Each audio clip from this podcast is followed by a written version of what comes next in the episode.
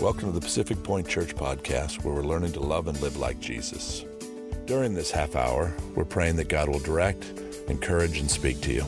If you would like to partner with Pacific Point Church and our church plants, you can download the Pacific Point Church app at the App Store or visit us at pacificpointchurch.com/give. At that same site, you can also watch and listen to previous sermons, read follow-up blog posts and extended notes, and even connect with Pacific Point Church on social media. We hope you're encouraged by today's message. I have a lot of respect for this man. This is a man of character. This is a man who loves God and loves his family. And uh, um, when he speaks, I listen. And I'm excited to have you uh, come up and speak to us this morning. Come on up, Melvin, and, and give us a, a word. Thank you, bro. Gracias. Thank you. All right. Well, you know, um, bless you, whoever sneezed. Um, as John pointed out, I teach at Cal State Long Beach and also Long Beach City College. Um, and one of the things that I do is uh, I teach computer education and, and also critical thinking. So um, typically, I have classes that are after lunch. Okay, so that means that they are they're, they're just kind of like comatose. All right, they're, they're kind of like sitting there and they're like, listening, but they're not listening, okay? Uh, their, their, their food is digesting. But you guys, I have you before lunch. So I expect a little bit more enthusiasm uh, from you.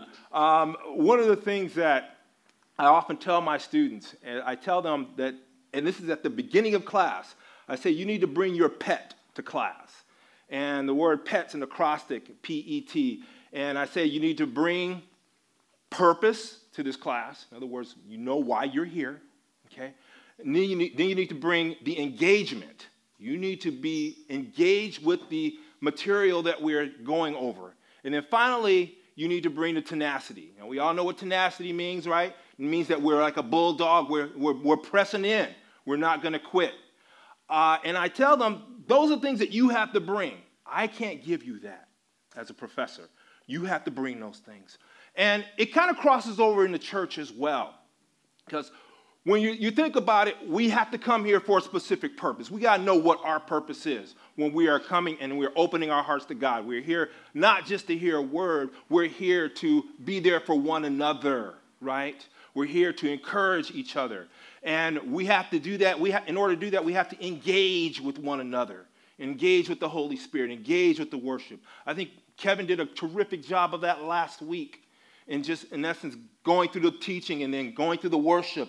That was very engaging. And then there's the tenacity. Okay, tenacity means you need to fight and press through. John's full of hockey illustrations. Me, on the other hand, I have no hockey illustrations.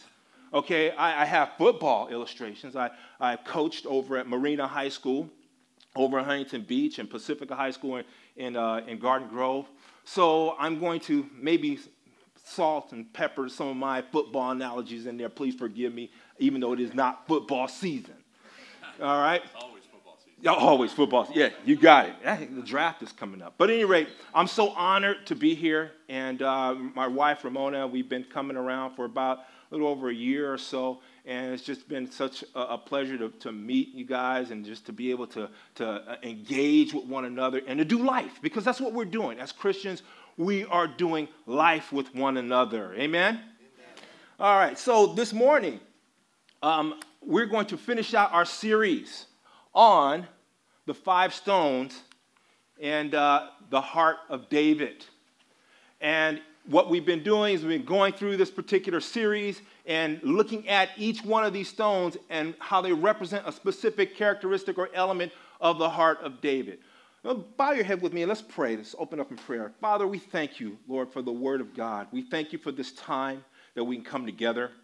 Lord, we ask above all things that you would change us, Lord, that you would engraft your word upon our heart, and Lord, that we would not walk out of the door the same way that we walked in, Lord, but that you would change us and that you would give us your perspective on life. In Jesus' name, amen. So, who was David? All right, we, we've talked about him in, in, in, over the past few weeks. And David obviously was the king of Israel. Uh, he is a central figure in the Old Testament. Uh, he's best known for the epic beatdown that he gave Goliath, right? We've been talking about that for the past few weeks. But more importantly, what David is known for is something called the Davidic covenant that God made with him. And that Davidic covenant really, it, it, it, it speaks of the promise that God made to David. It says that through your lineage, I'm going to bring the Messiah. I'm going to make it so that he, he's going to, I'm going to set up an everlasting kingdom through your lineage. And that was an unconditional promise that God gave to David. And what it basically comes, comes down to is that it's all about Jesus. Everything that God did through David, it was about bringing the Messiah down through his lineage. And that's what he's best known for. But in terms of this fight, we look in 1 Samuel 17 40, where it talks about David going over to the brook, right? And he picks up five smooth stones. I've got them in this bag right here, right? He takes out these stones and he's getting ready to engage in battle with the Philistine, with Goliath, a man who was much, much taller than him, much bigger, heavier, probably big, ugly guy too. But the Bible tells us what he did was he ran quickly to the battle, then he put his hand in the bag and he pulls out a stone, right? I'm not going to throw it at you. And then he slung it, all right? And the result of that was a victory. Okay, it was a personal victory a national victory, and it was a spiritual victory as well. And each one of these stones, as we've taken a look at, they had a name. In other words, that we've been doing this through an allegory here. So you had the stone of repentance, right? You got the stone of faith, you got the word, you got worship, and then we got thankfulness. Got a couple more in there just in case. so Today, what we're going to focus on is this guy right here, the stone of thankfulness. Okay, the stone of thankfulness. And as we go through, first thing we want to do is take a look at David's character, not the character of David, but the, David's character. As, as John in the earlier teachings in the series talked about David and his idiosyncrasies, right? David was an adulterer, okay? We'll, we'll just say it like that. He was a murderer. And I like to look at it and say that David was just a complex person.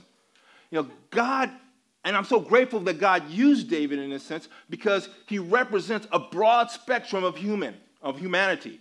You think about the different things that he is known for right here, the different failures, the different uh, sins that he had. Well, all of these things really, it relates to me because I can see myself in some of these things. Uh, I can see um, some of the faults of my friends and some of these things. And again, we're all doing life together, so we, we all know that what, what it's like to be human. But one of the things that we want to point out here is that despite all of that, despite all the complexities, it is said of David that he was a man after God's own heart. That is an admirable title.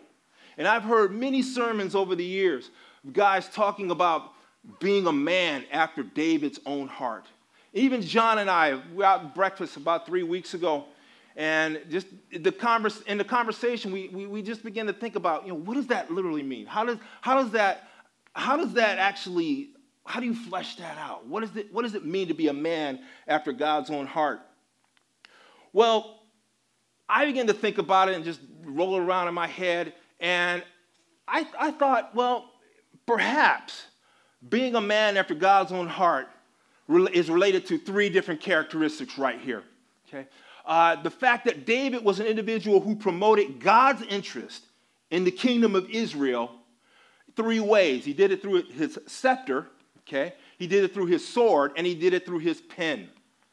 Scepter, obviously, meaning the seat of authority as a king, uh, being able to influence as an administrator, right?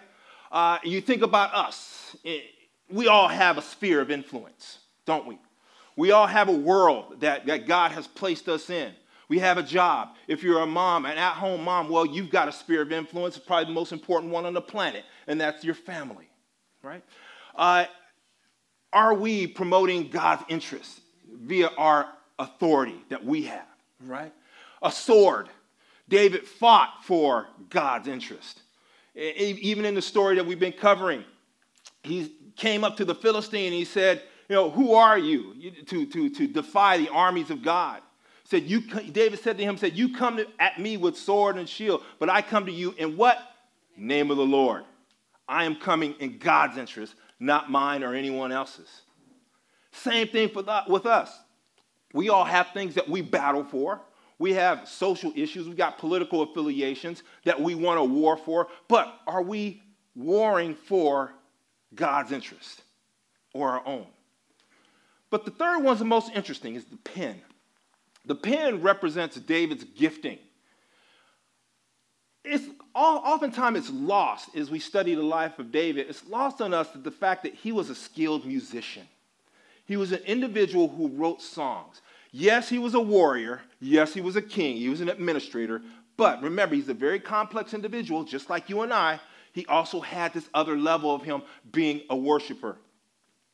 And it was through this gifting that he modeled for us the ability to be able to worship and praise God. I mean, if you think about the Psalms, all of these Psalms that we have in front of us, most of them actually were written by David. Out of the 150 uh, uh, chapters of the Psalms, of the book of Psalms, David wrote or contributed to 73 of them, okay, directly.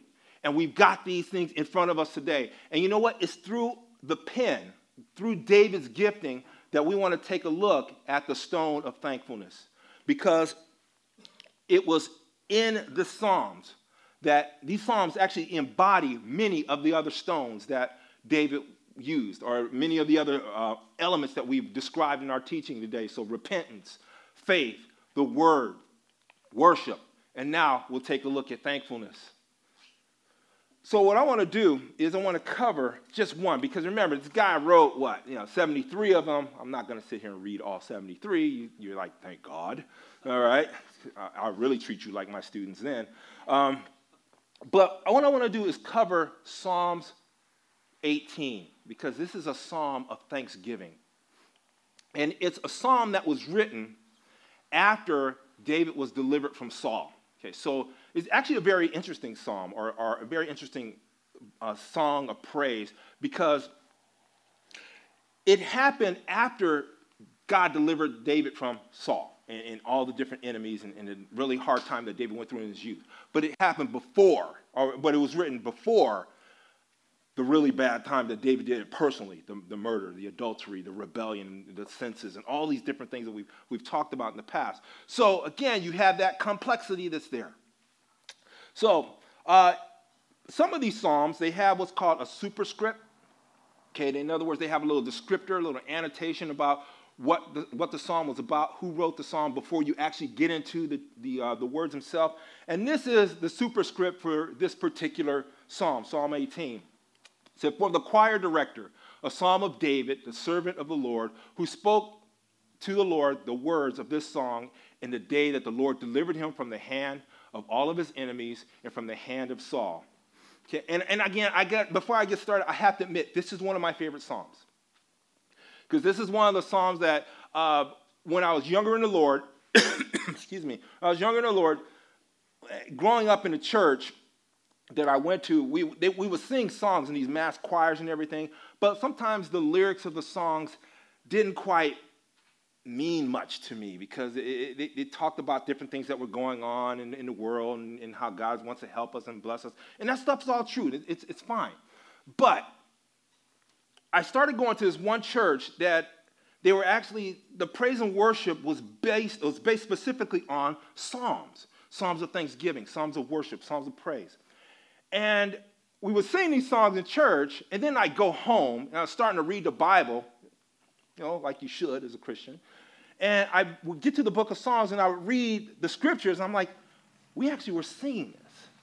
And then it actually kind of opened up this entire world to me, the world of praise and worship. I began to understand that the Psalms, many times, are the things that lead us into the worship of the Lord. So eh, I began to look at my prayer life change because I started praying these Psalms.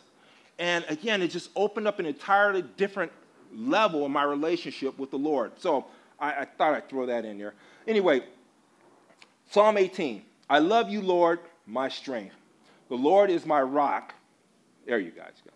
The Lord is my rock, my salvation, my stronghold. I call upon the Lord who is worthy to be praised, and I am saved from my enemies. The cord of death encompassed me, and the torrents of ungodliness terrified me. The cords of Sheol surrounded me, and the snares of death confronted me. In my distress, I called upon the Lord, and I cried to my God for help. Everybody say, Help. help. Say it again, help. help. There we go. Say it like you know you need it. Help. help. He heard my voice out of his temple, and my cry for help before him came into his ears. Now, this psalm is pretty long, it's about 50 verses. So I'm not going to read each and every one of them. But what I will do is just break it down in such a way, and I'm going to use the word help as an acrostic, okay? And that help stands for his everlasting something. So in verses 1 through 3, David triumphs in God for his everlasting power. In verses 4 through 19, he magnifies God's deliverance for his everlasting protection. These are all things that David he's thankful for, right? In verse 28, excuse me, 28 through 28, he takes comfort in the fact that God has vindicated him and has, has granted him his everlasting peace. In verses 29 through 42, he gives God all the glory for all the achievements that he accomplished at that point, and he was acknowledging God's everlasting purpose. And then finally, in verse 43 through 50, David encourages himself and he's looking towards the future and knowing that God is not done with him yet, but there are more things that he's going to do in the future, and he acknowledges his everlasting present or perspective. Personally, I am always grateful and I'm always acknowledging God's everlasting provision. Anybody else grateful for God's everlasting provision in here? Because these are things that God has done for us and He has given to us, and we are able to walk through them. Friends, I look at God, I look at Psalms 46 1, which basically says that God is a very present help in time of trouble. How many of you guys are thankful for that? Amen. Come on. All right. Let's talk about some characteristics of thankfulness because, again, we're going back to the stone of thankfulness. Thankfulness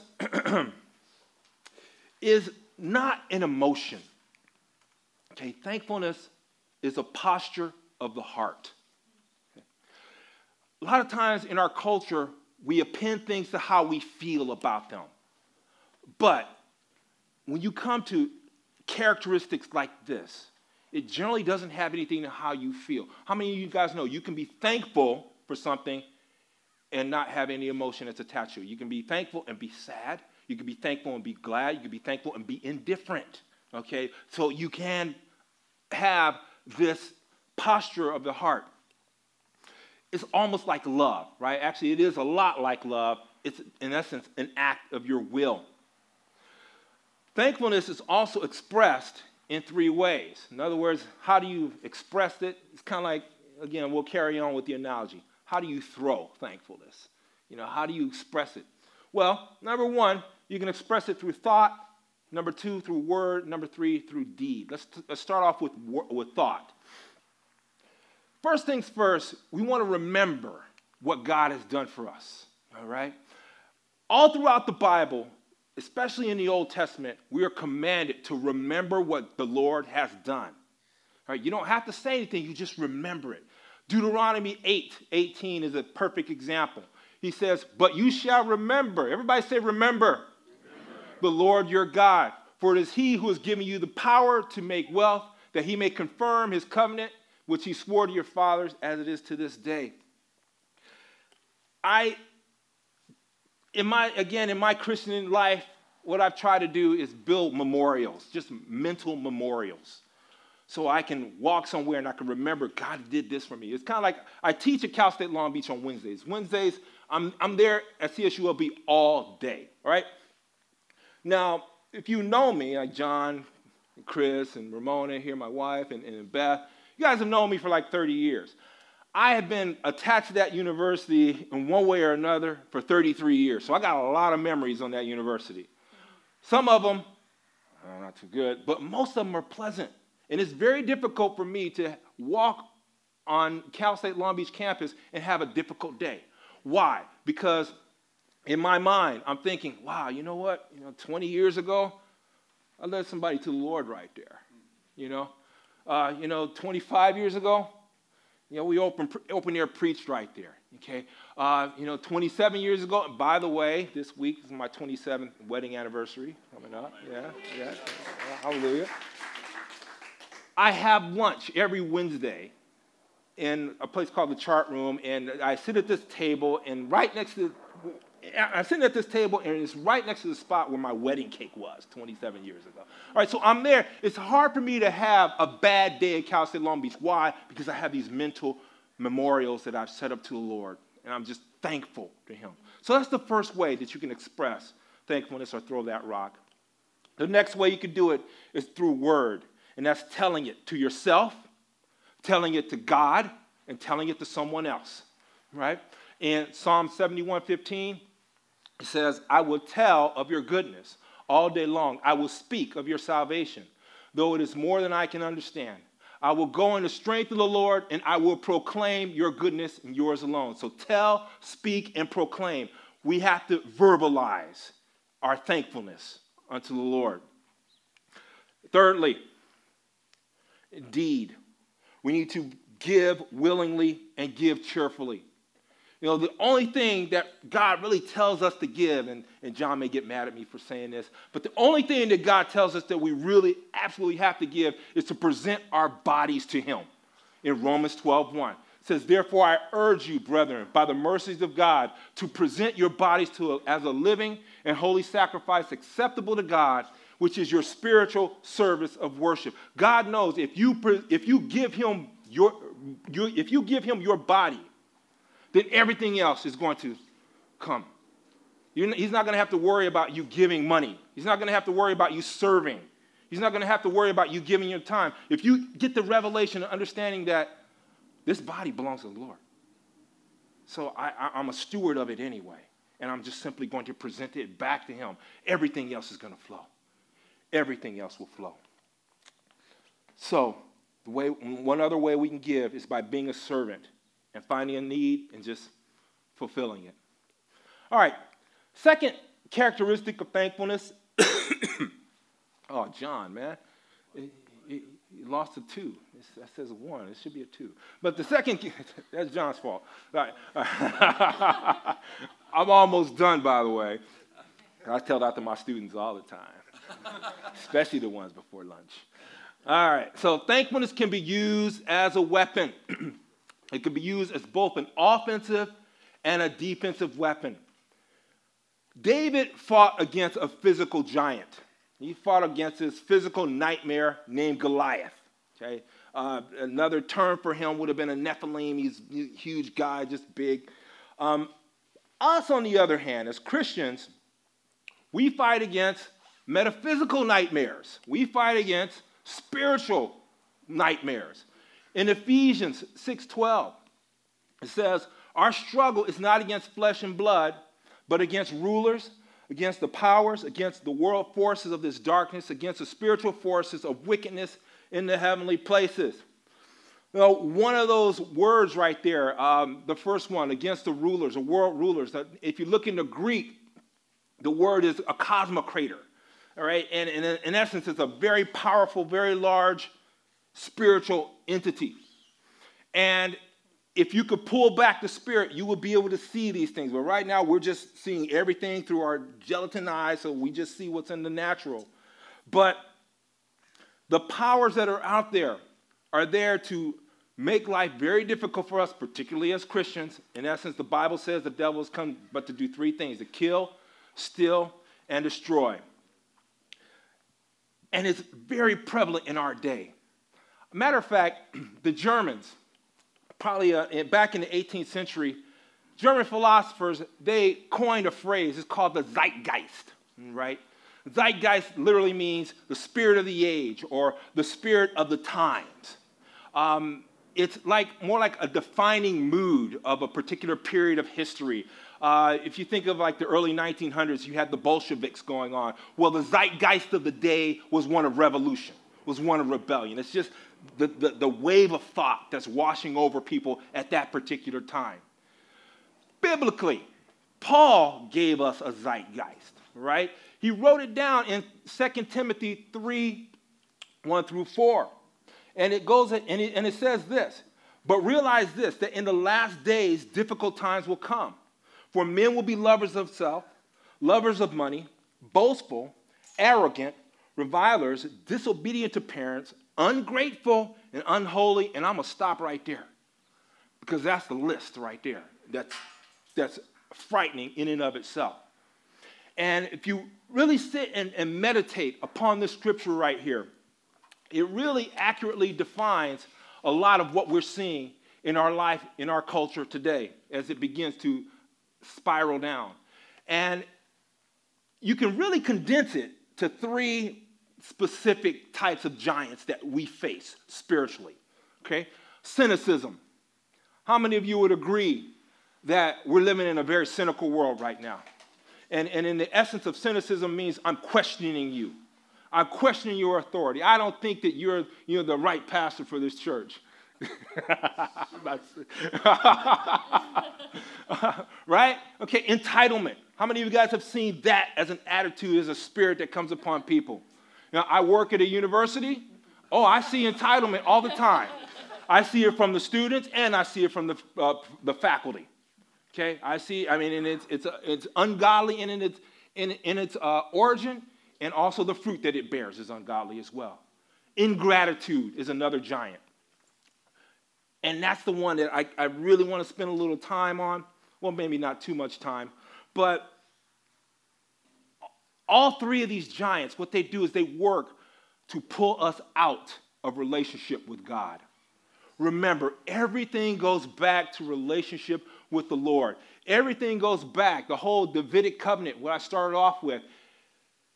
God's trying to redeem his creation. And in redeeming the creation, it means redeeming you and I. And everything that we do, we need to look at how is God redeeming me and how is God using me to redeem the rest. That's what it all kind of boils down to. And these three giants right here, they continually attack us. At least they attack me all right?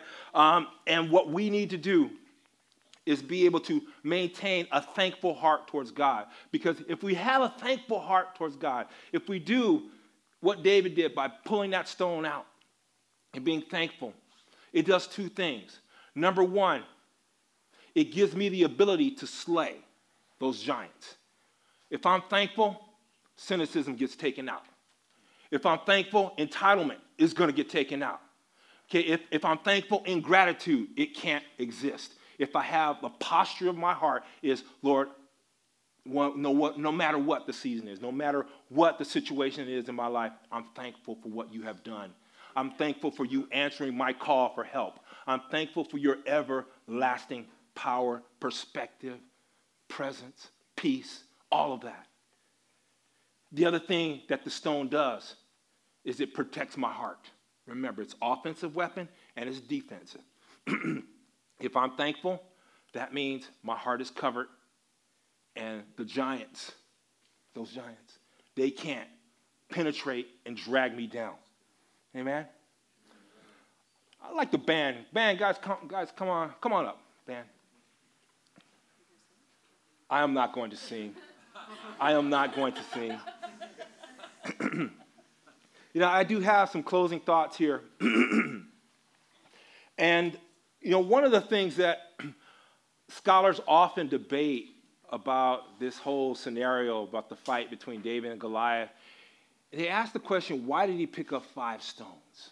Right? Why, why was it five? And, and, and some, some scholars say, well, God, well, David picked up five stones because he knew he might have to use one, more than one on Goliath. Okay? Other people say that he picked up five stones because Goliath had four brothers, which he did. Okay? And ultimately, David did, uh, David and his, and his men actually did engage those giants and kill them in battle as well. But there's no record that they were there that day. Now, some people say that David picked up those stones in order to be ready in case the other soldiers were, would attack as well. So he had something in his hand. I tend to believe that all of those answers are correct.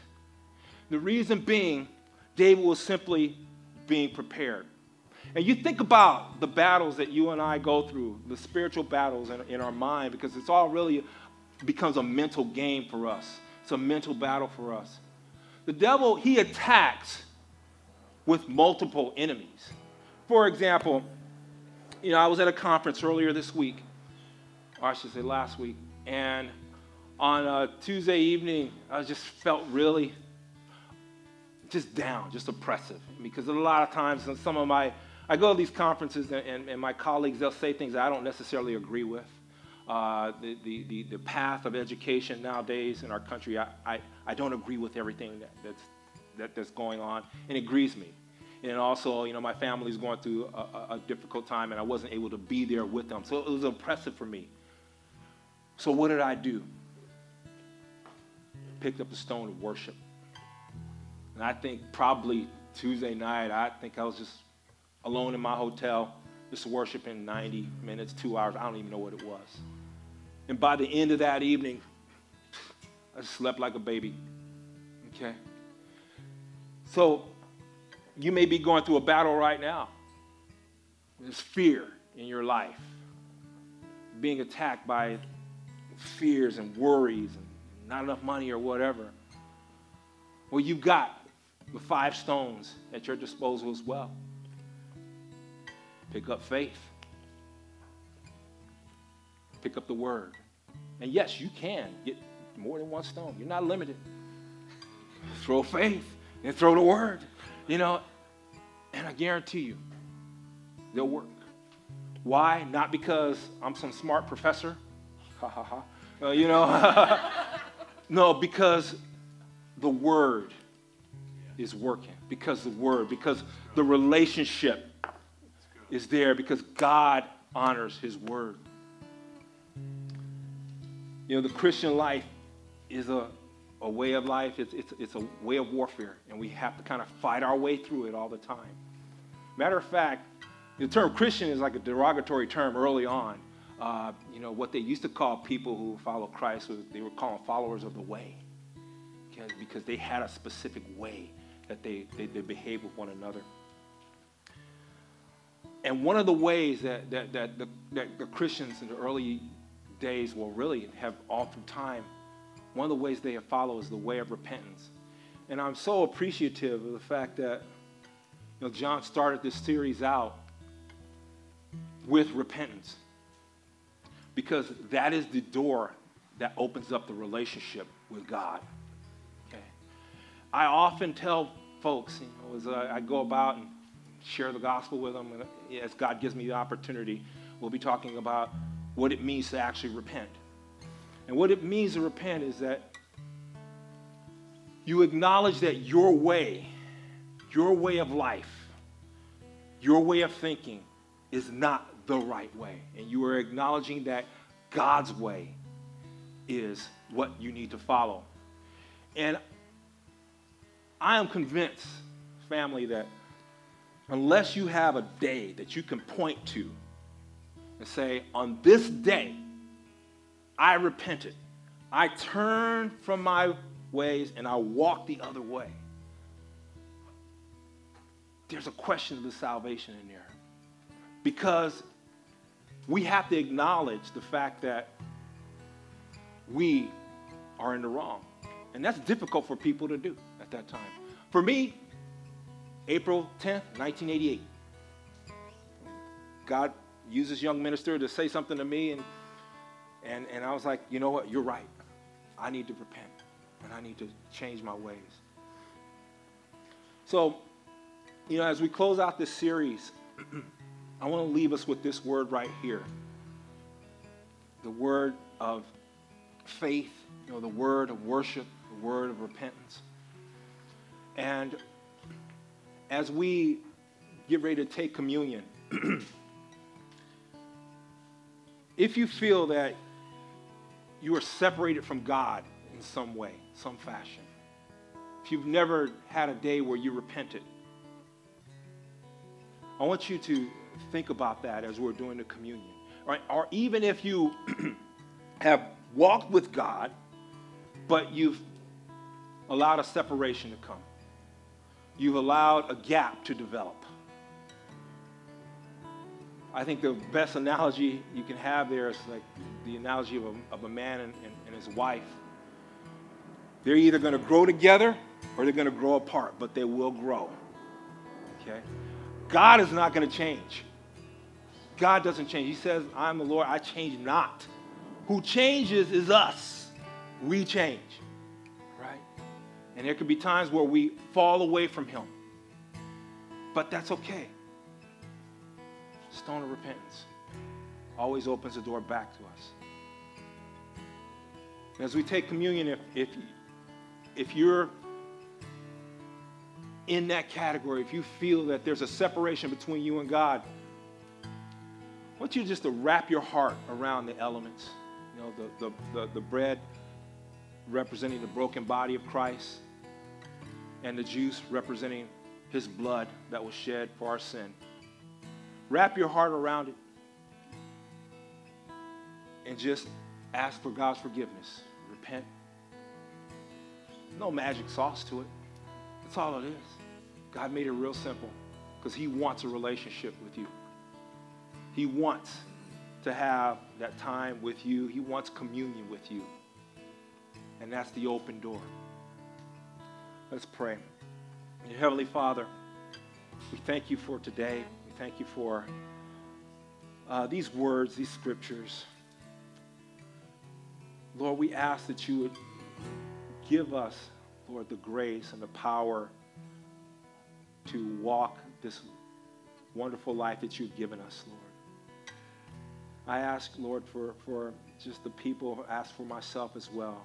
Lord, for your grace to fill our lives. Lord, that we will be able to see the need that we have in our lives and, and that if we need to repent, then let us pick up the stone of repentance. Lord, I pray if, if we need to, to worship you, to learn to, to, to, to, to be more in your presence, Lord, let us pick up the stone of worship or if we need to combat unbelief in our life, let us pick up the stone of faith. But Lord, we are so thankful for the stone of thankfulness because it acknowledges everything that you've done and everything that you will do in the future. In Jesus' name, amen. Thanks for listening to the Pacific Point Podcast. If you would like to partner with Pacific Point Church and our church plants, you can download the Pacific Point Church app at the App Store or visit us at pacificpointchurch.com/give. At that same site, you can also watch and listen to previous sermons, read follow-up blog posts and extended notes, and even connect with Pacific Point Church on social media. We hope you are encouraged today.